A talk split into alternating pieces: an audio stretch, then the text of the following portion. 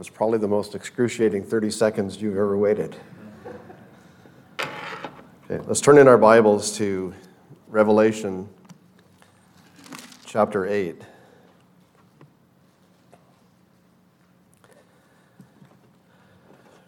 Revelation chapter 8. uh, for those visiting, we are going through a study in the book of Revelation. We are beginning, we have uh, finished the first seven judgments um, that came about. Uh, they were called the seal judgments. We are actually on the seventh seal today. So let's just read uh, the first verse of chapter 8. When he opened the seventh seal, that's the Lord Jesus, when he opened the seventh seal, there was silence in heaven for about half an hour. Now, you were squirming at 30 seconds. Imagine 30 minutes of silence.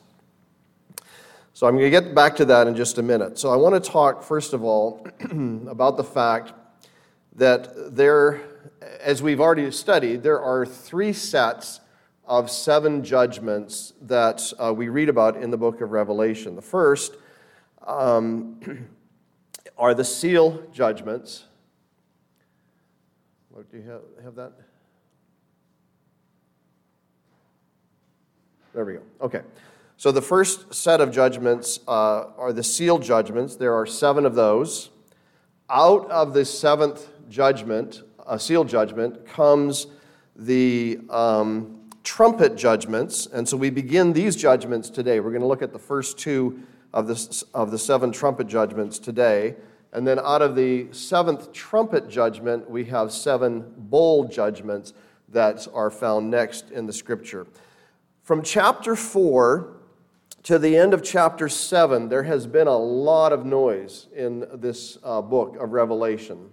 Uh, there is noise in heaven, and there's noise on earth, lightning and thunder around God's throne in chapter 4, verse 5 loud angelic voices in chapters 5 and 6, choirs of angels and men in chapters 4 and 5. And then all of creation joins the chorus in chapter 5, verse 13. then we see in chapter 5 the martyrs, um, actually, chapter 6, the martyrs' cries for vengeance. They are killed for their faith in the Lord Jesus Christ and for the testimony that they bear uh, for him. And they're martyred for their faith, and they cry out under the altar to the Lord to avenge them uh, of their blood. There were four horsemen we read about. There was a large earthquake, and there seemed to be loud noises, good and bad, coming from all directions. There is sensory overload as you read through the first um, seven chapters of the book of Revelation. And the seventh seal is about to be opened, containing 14 more judgments the seven trumpets, the seven bowls. And uh, when the seventh seal is open, there is silence.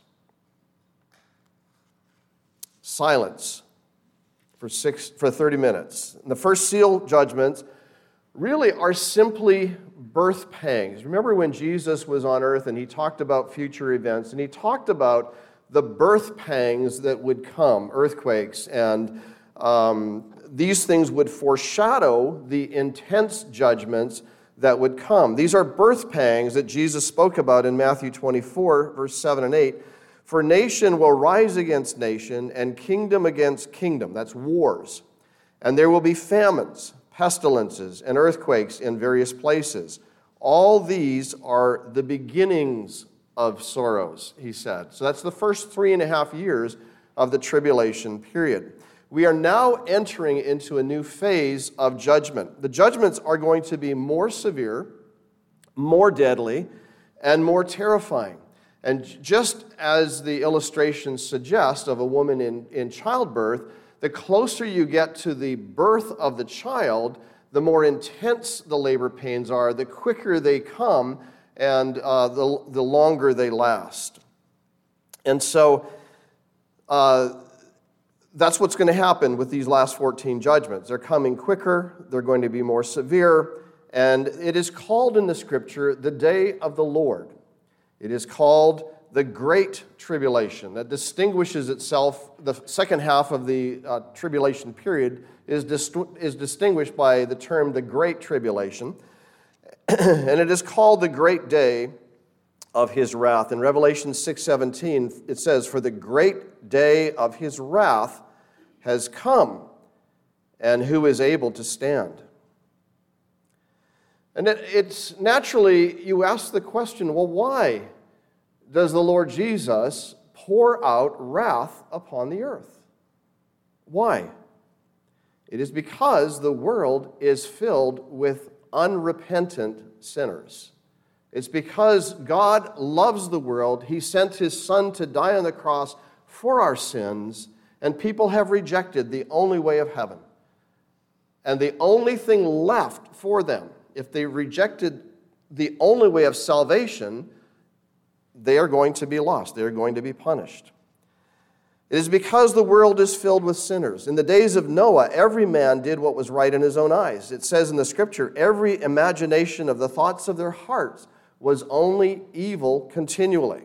And God sent a flood to destroy all of mankind except for Noah and his family who had faith in the Lord. I want you to look around you as you go about your work week, as you go about your week this week, uh, and you look around you, you read the newspaper, you watch television news, you see just the climate of evil that has permeated our society. And ask yourself, are we living in days like the days of Noah? And I suggest to you, we are. But as the days of Noah were, Jesus said, so also will the coming of the Son of Man be. I want to ask you something. Why was Jesus hated when he was on earth? You say, well, wait a minute. He wasn't hated while he was on earth. People flocked to him. Jesus said he was hated. Why was Jesus hated?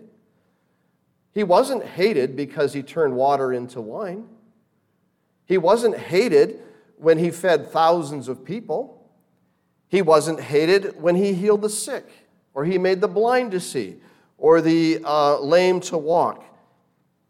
Jesus wasn't hated when he raised the dead. Jesus wasn't hated because he caused the storm and the winds to cease and cast demons out of people. Jesus wasn't hated for any of these reasons. Jesus said, The world hates me because I testify of it that its works are evil. And when Jesus stood against the crowd and he spoke out against sin, people hated him. And if we speak out against sin, if we take a stand against sin, people will hate us too. Jesus said that. The, the servant is not greater than his master.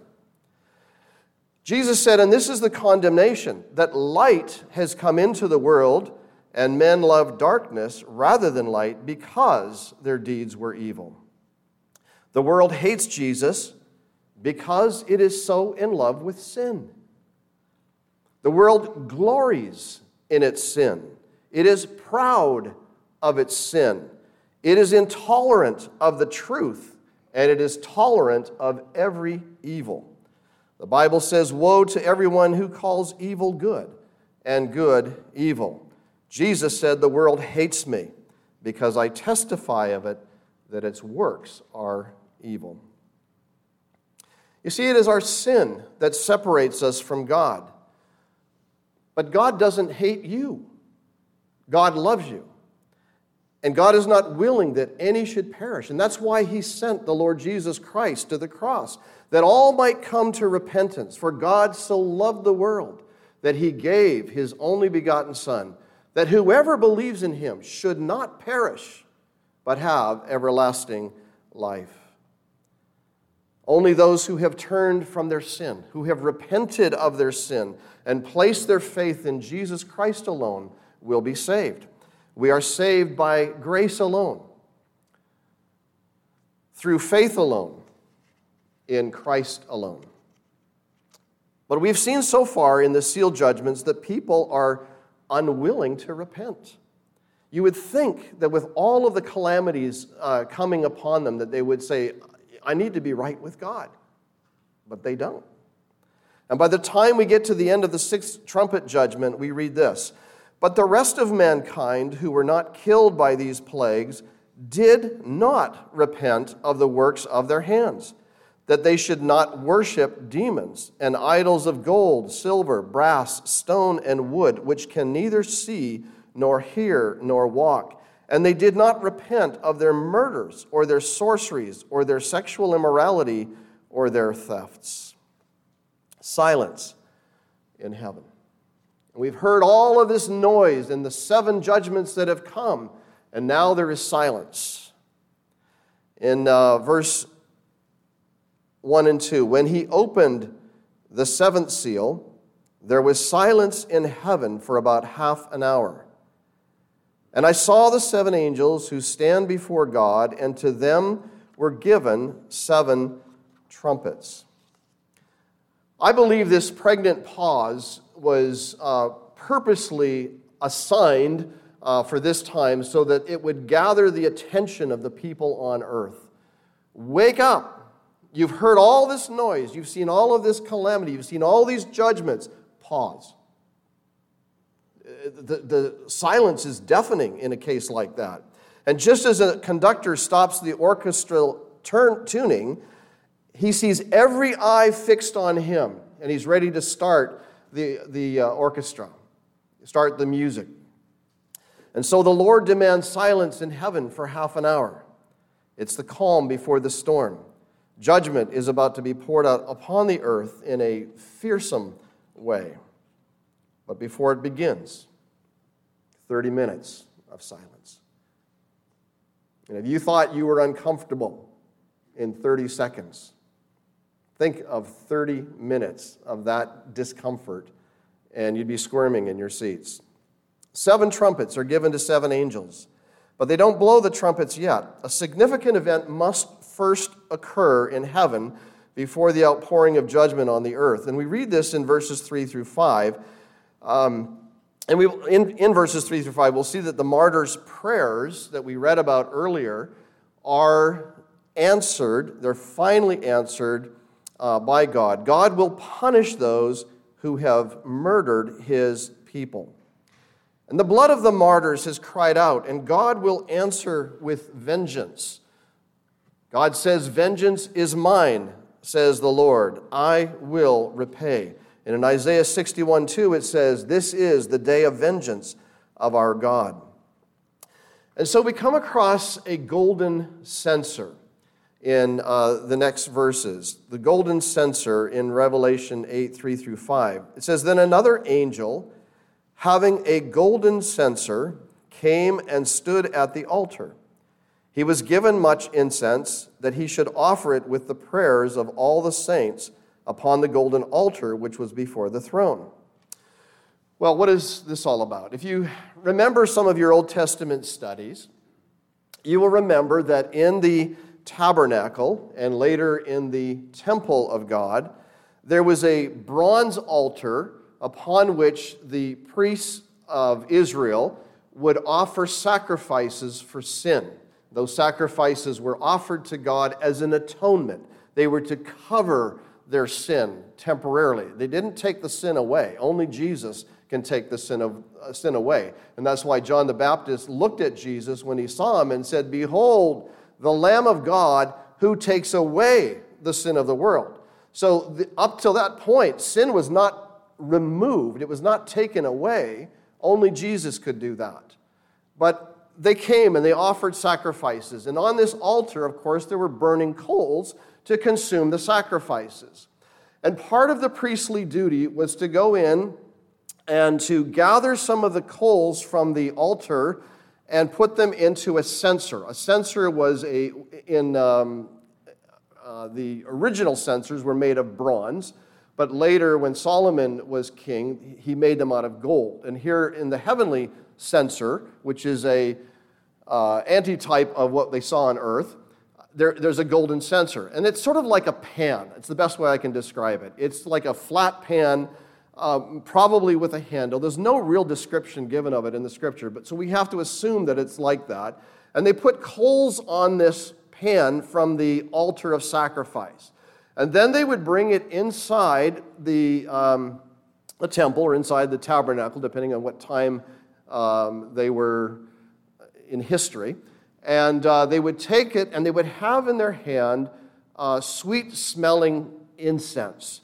And they would put the incense, they would throw incense on top of the uh, flaming, fiery coals, and it would fill the building with this cloud of incense. Then it would smell fragrant, a sweet smelling aroma to God. It's very interesting that this um, um, issue of the censer and the, uh, and the incense and all of that is, is found. You can read about the details of it in both the books of Exodus and Leviticus, and you might want to do that. But I want to turn your attention to one event in the New Testament. If you remember when uh, John the Baptist was about to be born, uh, Elizabeth was pregnant with John, and God told his father Zacharias that he was going to have a child. Uh, his wife, he and his wife could not have children up to that point. They had waited a long time. They didn't think it was possible. God told him he was going to have a baby it, it, at that particular time, Zacharias, the, the father of John the Baptist, in Luke chapter 1, verses 8 through 10, uh, it says, So it was that while he was serving as priest before God in the order of his division, according to the custom of the priesthood, his lot fell to burn incense. So it was his turn to go into the temple and to take those um, coals and to offer that sweet smelling incense to the Lord. And when he went into the temple of the, so he did this uh, in the temple of the Lord. And the whole multitude of the people was praying outside at the hour of incense. Now, it's interesting that there is a close connection in the scripture between the offering of the incense and the prayers of God's people. And the fragrant incense that ascends to God on the altar of incense is commingled with the prayers of his saints. Prayers are associated with it, with incense burning in the book of Revelation as well. In Revelation chapter 5, verse 8, we read this Now, when he had taken the scroll, the four living creatures and the 24 elders fell down before the Lamb, each having a harp and golden bowls full of incense. You say, well, that just says it's incense. No, but wait, the rest of the verse says, which are the prayers of the saints. And so God closely connects that event of this sweet smelling aroma coming up to Him as the prayers of the saints. When you get down on your knees and you pray, your prayers are a sweet smelling aroma to God. That's what it's saying. When God hears your cries, when God hears your pleas, when God hears your requests, it is pleasing to him because it demonstrates you are trusting in the living God. And so, in, in Revelation chapter 6, verses 9 and 10, in the fifth seal judgment, John saw under the altar the souls of those who had been slain for the word of God. These are the martyrs we talked about, and for the testimony which they held. The prayers of the martyrs ascend to God from the place of the incense altar. And they cried with a loud voice, saying, How long, O Lord, holy and true, until you judge and avenge our blood on those who dwell on the earth? They offered the Lord a sweet smelling aroma, an acceptable sacrifice, that was their prayer well pleasing to God, as we read about in Philippians 4:18. There has to come a time. God has been patient. God has been long suffering. God has held back his judgments. And oftentimes we look at things in life and we say, that is just not fair. How do these people get away with this? How do people get away with murder? Why doesn't God step in? Well, here he does. And here he has been waiting for people to repent of their sin. And he sees that they're not going to. And now judgment is coming. He is now going to answer the prayer of the martyrs. The, and, and the time has come when those responsible for the murders of God's children are held accountable. If God is righteous and God is holy and God is true, and He is, He must execute judgment for the oppressed and take vengeance as a righteous judge against the criminals who have committed such atrocities. And that time has come here in Revelation chapter 8. And the fragrant incense of the prayers of the saints has risen to God for centuries. Martyrs have spilled their blood for centuries, waiting for the Lord's response. And now the judgment must take place. In Revelation chapter 8, 3 and 4, it's talking about the angel. We read of the angel, he was given much incense that he should offer it with the prayers of all the saints upon the golden altar which was before the throne. And the smoke of the incense with the prayers of the saints ascended before God from the angel's hand. And so here we have God's answer to the cries of the martyrs. Verse 5 Then the angel took the censer, filled it with fire from the altar, and threw it to the earth. And there were noises, thunderings, lightnings, and an earthquake. The silence is broken.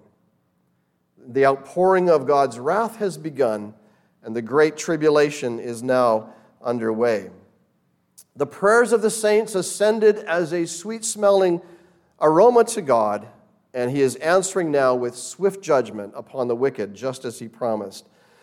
The cries of the martyrs, and so we want to look at the cries of the martyrs, uh, reached the ears of the Almighty. They said, as we read, How long, O Lord, holy and true, until you judge and avenge our blood on those who dwell on the earth? Cries for justice, cries for help, appeals to the Lord to avenge us of our adversaries, deep longings for justice and the petitions that the Lord will defend the righteous and punish the wicked, they're all answered here in the next judgments. In Psalm chapter 12, verse 5, it says, For the oppression of the poor, for the sighing of the needy, now I will arise, says the Lord. I will set him in the safety for which he yearns. if you read the Psalms, you will see that David uh, wrote in Psalm 73. It was a time when he was really disturbed and perplexed by how the unrighteous men around, men around him seemed to succeed. They were wicked, and yet they just seemed to skate through life with nothing no judgment, no punishment, nothing. And it disturbed him. And he said, How is it that the wicked prosper? and the righteous are punished. This makes no sense. And in Psalm 73 17, he says, all of these thoughts were in his head. He said, Until I went into the sanctuary of God, then I understood their end. Surely you set them in slippery places, you cast them down to destruction. Oh, how they are brought to desolation as in a moment. They are utterly consumed with terrors. If this is the longing of your heart as you look at unrighteousness on the earth and you say, Lord, how is this right that the wicked get away with their wickedness and the innocent suffer? Why is there no justice? Why is there no fairness? If that's the longing that you have in your heart, you have come into the house of the Lord. And this is your answer today. This is what the Lord is going to do in response to hundreds, thousands of years of unrighteous behavior on the part of mankind. The time has come for God to make things right. All the wrongs, all the atrocities, the time for silence is over. The time for judgment has begun. And it says in the scripture, And shall God not avenge his own elect who cry out day and night to him? I tell you that he will avenge them speedily. He is going to take care of business, he is going to take care of all of the unrighteousness. So, in um, the next studies that we have, including today, the seven, we're going to look at the seven trumpet judgments, verses 11. So, uh, sorry, uh, Revelation 8, 6 through chapter 11, verse 19. And it's interesting as you look at these judgments, the seven judgments, the first four uh, target creation. God's judgment is on his own creation. And the last three target mankind, except for the 144,000 Jewish witnesses that God has sealed uh, for his purpose to be a witness to him on the earth at this time. Now, if we go back to the seal judgments, we've already learned that in one of the seven seal judgments, 25% of the world's population will be killed. And so we've said if there are 8 billion people left on the earth at that time, 2 billion people will die in one single judgment. Then there's all the other judgments the famine, the wars, the pestilence, and all the rest of it. And we don't have a number for that. We don't know, but it would be millions, I'm sure. But 2 billion in one. Um, and then in the fourth, seal, that was in the fourth seal of uh, Revelation 6, 7, and 8. And so we come to the trumpet judgments, and more than a third of the remaining population will also die in a single trumpet judgment. If you put those numbers together, that would be 4 billion people total, plus all the other people who die in the other judgments. That's, that's an enormous number of people dying as a result of these judgments. Well over half the population on earth will be dead. Many more will die in the other six trumpet judgments. And so I want to just look briefly at each of the seven judgments. I'm not going to really comment on them except for the first two. The first trumpet judgment is when God destroys the earth, one third of the trees and one third of all of the green grass is burned up. The second trumpet judgment is one third of the seas, the salt water uh, seas, are turned to blood and a third of the animals in the sea, and a third of the ships that ply the waters of the sea are destroyed. The third trumpet, a third of the fresh water is poisoned. Th- the fourth trumpet, a third of the sun and moon are darkened. The fifth trumpet is a demonic locust like creature released from the pit to torment all mankind and yet they will be tormented for five months, and yet they will not die. God will not allow them to die, but they will be tormented for five months, except for the 144,000.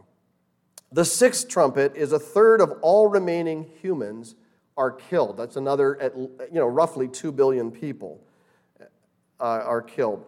The seventh judgment, we read, The kingdoms of this world have become the kingdoms of our Lord and of his Christ and he shall reign forever and ever. And then out of the seventh trumpet judgment, as we said, come the seven bowl judgments. So there's seven more that come um, as a result of the seventh trumpet judgment.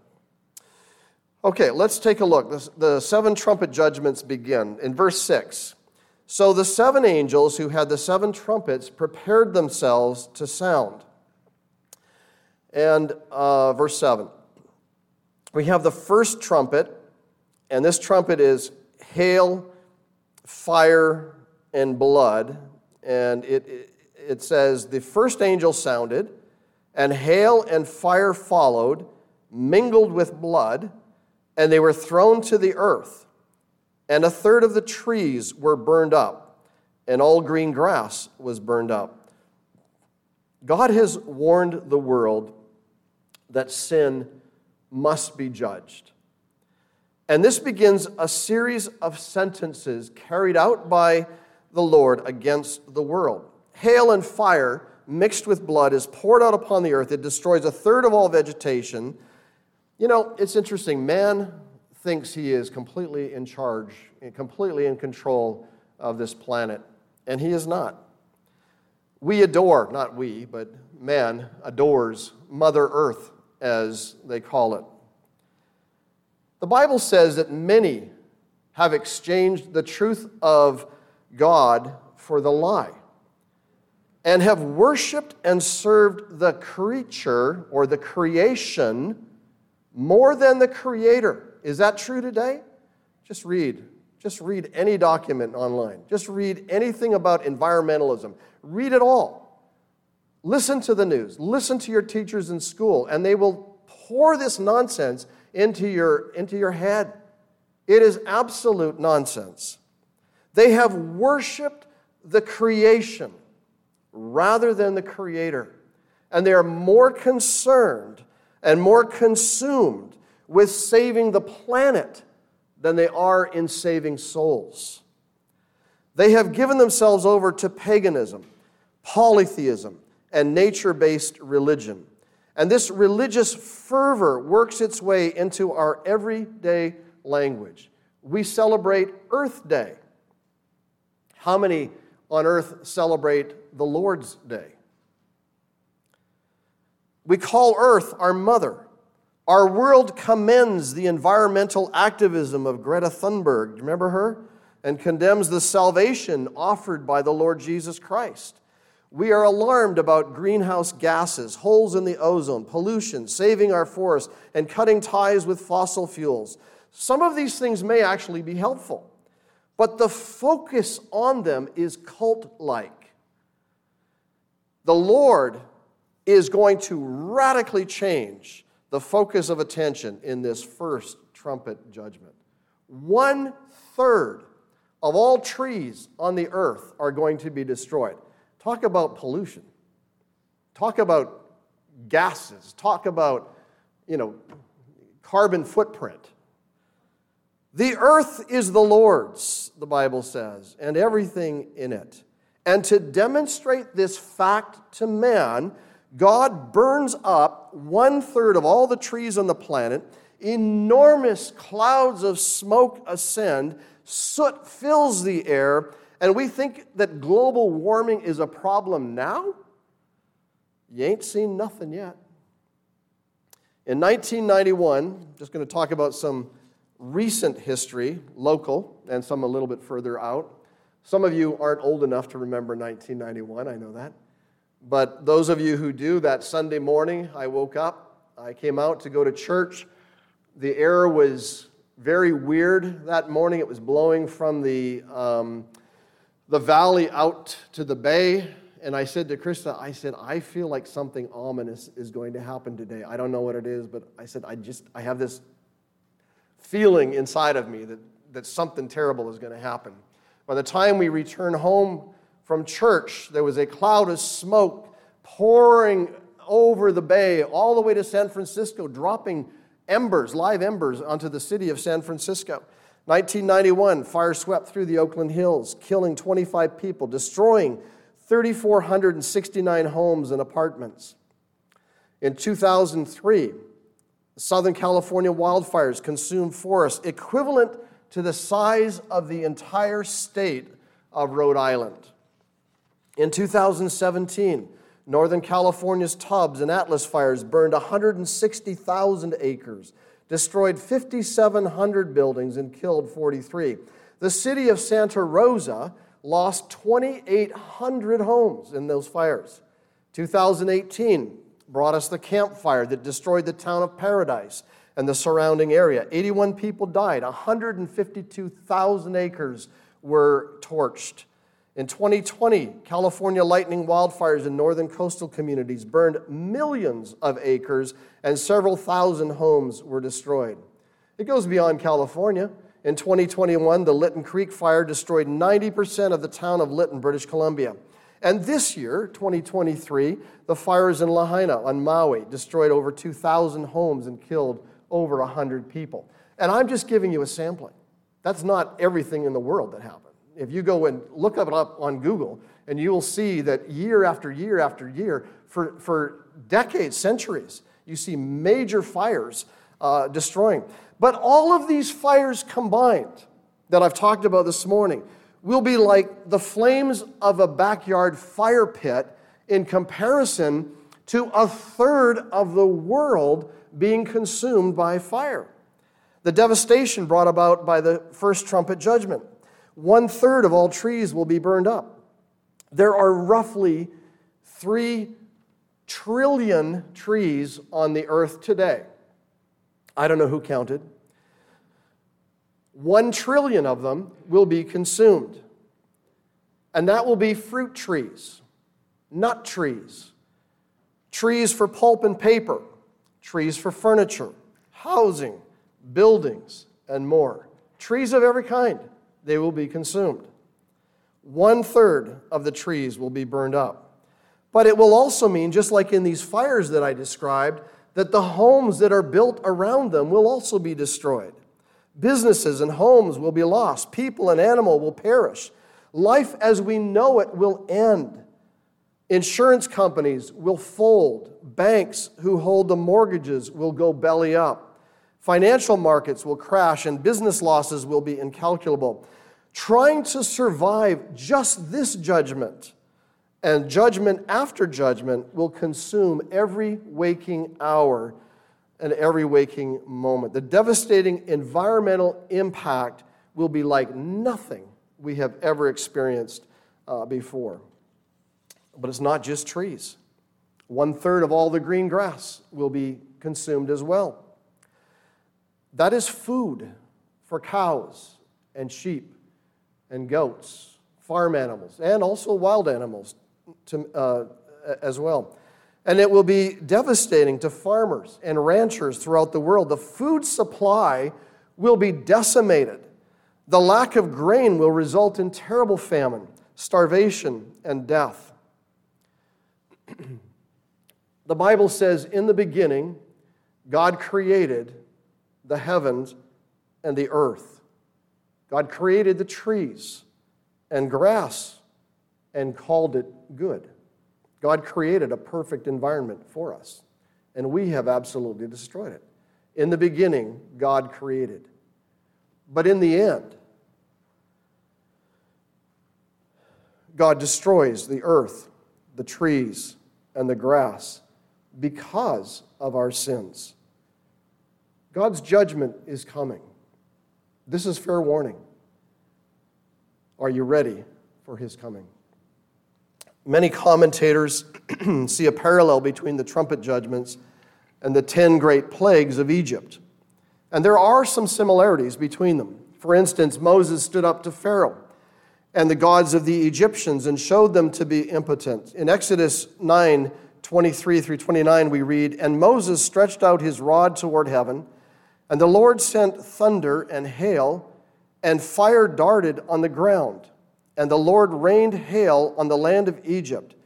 So there was hail and fire mingled with the hail, so that so very heavy that there was none like it in all the land of Egypt since it became a nation. And the hail struck throughout the whole land of Egypt, all that was in the field, both man and beast, and hail struck every herb of the field and broke every tree of the field. Only in the land of Goshen, where the children of Israel were, there was no hail. And Pharaoh sent and called for Moses and Aaron and said to them, I have sinned this time. The Lord is righteous, and my people and I are wicked. Entreat the Lord that there may be no more mighty thundering and hail, for it is enough. I will let you go, and you shall stay no longer. Well, you say, wow, that's great. Pharaoh has finally repented. Pharaoh has finally had a change of heart. Pharaoh has finally turned to the Lord, and he realizes that the judgments that God is pouring out upon the land of Egypt are to get his attention and to get him to repent of his sin. He knows this, he says this. And you say, Isn't this wonderful? Pharaoh has repented. And then you read just a few verses later that as soon as God takes away the judgment, releases him from it, he hardens his heart again. And we do the same thing. How often in your life has God tried to get your attention Maybe it's through sickness. Maybe it's through an accident. Maybe it's through some trial in your life. He's got your attention. You say, Oh Lord, I give myself to you. And then as soon as it's over, who is the Lord? And that's how Pharaoh acted. Who is the Lord that I should obey his voice? And he hardened his heart. In the last days, most of the people who experience these judgments will be aware of why they're coming will be aware that it is God judging them for their sins, but they will refuse to repent of their sins. They'll harden their hearts and will not repent. Okay, the second ju- ju- trumpet judgment is a great mountain burning with fire. It says in verse 8 Then the second angel sounded, and something like a great mountain, burning with fire, was thrown into the sea. And a third of the sea became blood, and a third of the living creatures in the sea died, and a third of the ships were destroyed. um, there is an enormous rock that is headed our way, and I don't believe that scientists are aware of it yet. Um, it, its appearance is like a great mountain. When it enters into the Earth's atmosphere, and maybe even before, it will be burning with fire. It is likely a uh, meteorite or an asteroid. And as it enters the Earth's atmosphere, it is ablaze with fire from the friction of our atmosphere and falls like a torch into the sea. The impact of this event is so devastating that a third of all sea creatures worldwide are destroyed. It will likely cause a tsunami of epic proportions, and that is probably what destroys a third of the ships that are in the seas. Such a cataclysmic event would wipe out everything in its path. In the beginning, God created the heavens and the earth. In the beginning, God said, Let the waters abound with an abundance of living creatures. And so God created great sea creatures and every living thing that moves, with which the waters abounded, according to their kind. And God saw that it was good. At this time, at the end, God destroys a third of all sea creatures because of our sin. And the seas are turned to blood. It's reminiscent of what God did in Egypt um, and the Nile River, where He turned it into blood, and it was undrinkable for them. A third of all ships will be destroyed. That means sailing ships, merchant ships, navy ships, cargo ships, container ships, cruise lines. Imagine the disruption of commerce, fishing, and worldwide trade. Seaports will be decimated. The supply chain that we've already experienced as being a problem, problematic during COVID, um, it, it will be absolutely decimated. If it even exists, it will be gutted. Scientists currently are nervously watching our skies for NEOs. You're familiar with those, near Earth objects. They're trying to map the skies to watch the orbit or movement of every object in the heavens that might be on a collision course with the Earth. In National Geographic, back in 2002, they spotted an, and on January 7th, they spotted an asteroid the size of three football fields that streaked within 500,000 miles of the Earth. That's twice the distance of the moon. But much more has been studied since 2002. As of November 30th, just a couple of days ago, NASA has now discovered 33,663 near Earth asteroids of all sizes. 854 of these asteroids are greater than one kilometer in size. 13 near Earth asteroids passed closer to the Earth than the moon in the last 30 days. Did you know that? And 110 so far this year. So far, most of them have been small enough that they have either missed the Earth, or if they've entered the atmosphere, they've been small enough to burn up before they've hit the ground. On February 15, 2013, people witnessed an asteroid exploding in the atmosphere above the city of um, Chelyabinsk. I'm not even sure if I'm saying that right, Russia. You may remember the story if you're old enough. The, and it was recorded on dash cams throughout this uh, city of Russia. People saw it. Um, you can look up any footage you want on, online. The blast was estimated to be 30 times more energy than the Hiroshima bomb. The fact that it exploded high up into the, in the air saved countless lives. Uh, but even so, the shock wave damaged 7,200 buildings across six cities and sent 1,500 people to the hospital with injuries. The disturbing part about this asteroid is that no one saw it coming. No one. And they're looking. No one knew. It was an asteroid hidden by the sun's glare, and nobody saw it until it entered the Earth's atmosphere. And although scientists are scouring the sky, they are confident. Let me emphasize this. They are confident that they don't know how many are out there. They have no idea. And they have no idea about this near earth object like the one described here in Revelation chapter 8. They're not tracking that one yet. And they may never. Researchers believe that a mountain sized asteroid or comet was, has already hit the earth in history, and they are studying an area beneath Mexico's Yucatan Peninsula. They think that a fiery ball of unimaginable violence penetrated Earth's crust and their research leads them to believe that the volume of molten material equaled millions of tons of rock, enough to fill the Hudson Bay, which is that huge bay above Ontario, Canada.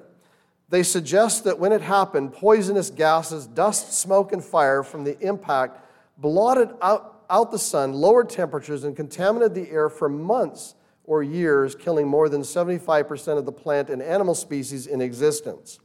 Now, whether that happened or not, I don't know. It's still under research. The fact that it will happen is a fact. And a third of the sea creatures will die, and a third of the ships will be destroyed. I can only imagine the impact of the tsunami, the tidal wave that will come as a result of it. Who knows how many coastal cities will be destroyed and how many millions of lives will be drowned in the judgment? Judgment is coming. This is the fair warning. Are you ready for the Lord's return? How can you be ready?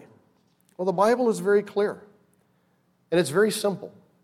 We are commanded by the Lord to repent of our sin. This is the very thing that the Lord says in Revelation, um, in the trumpet judgment, I think it's trumpet judgment number five or six, where he says that in spite of all these things, they still did not repent of their sins. By repenting of your sin, what does that mean? It means that you turn from it. You say, Lord, I, I am a sinner. I have wronged you.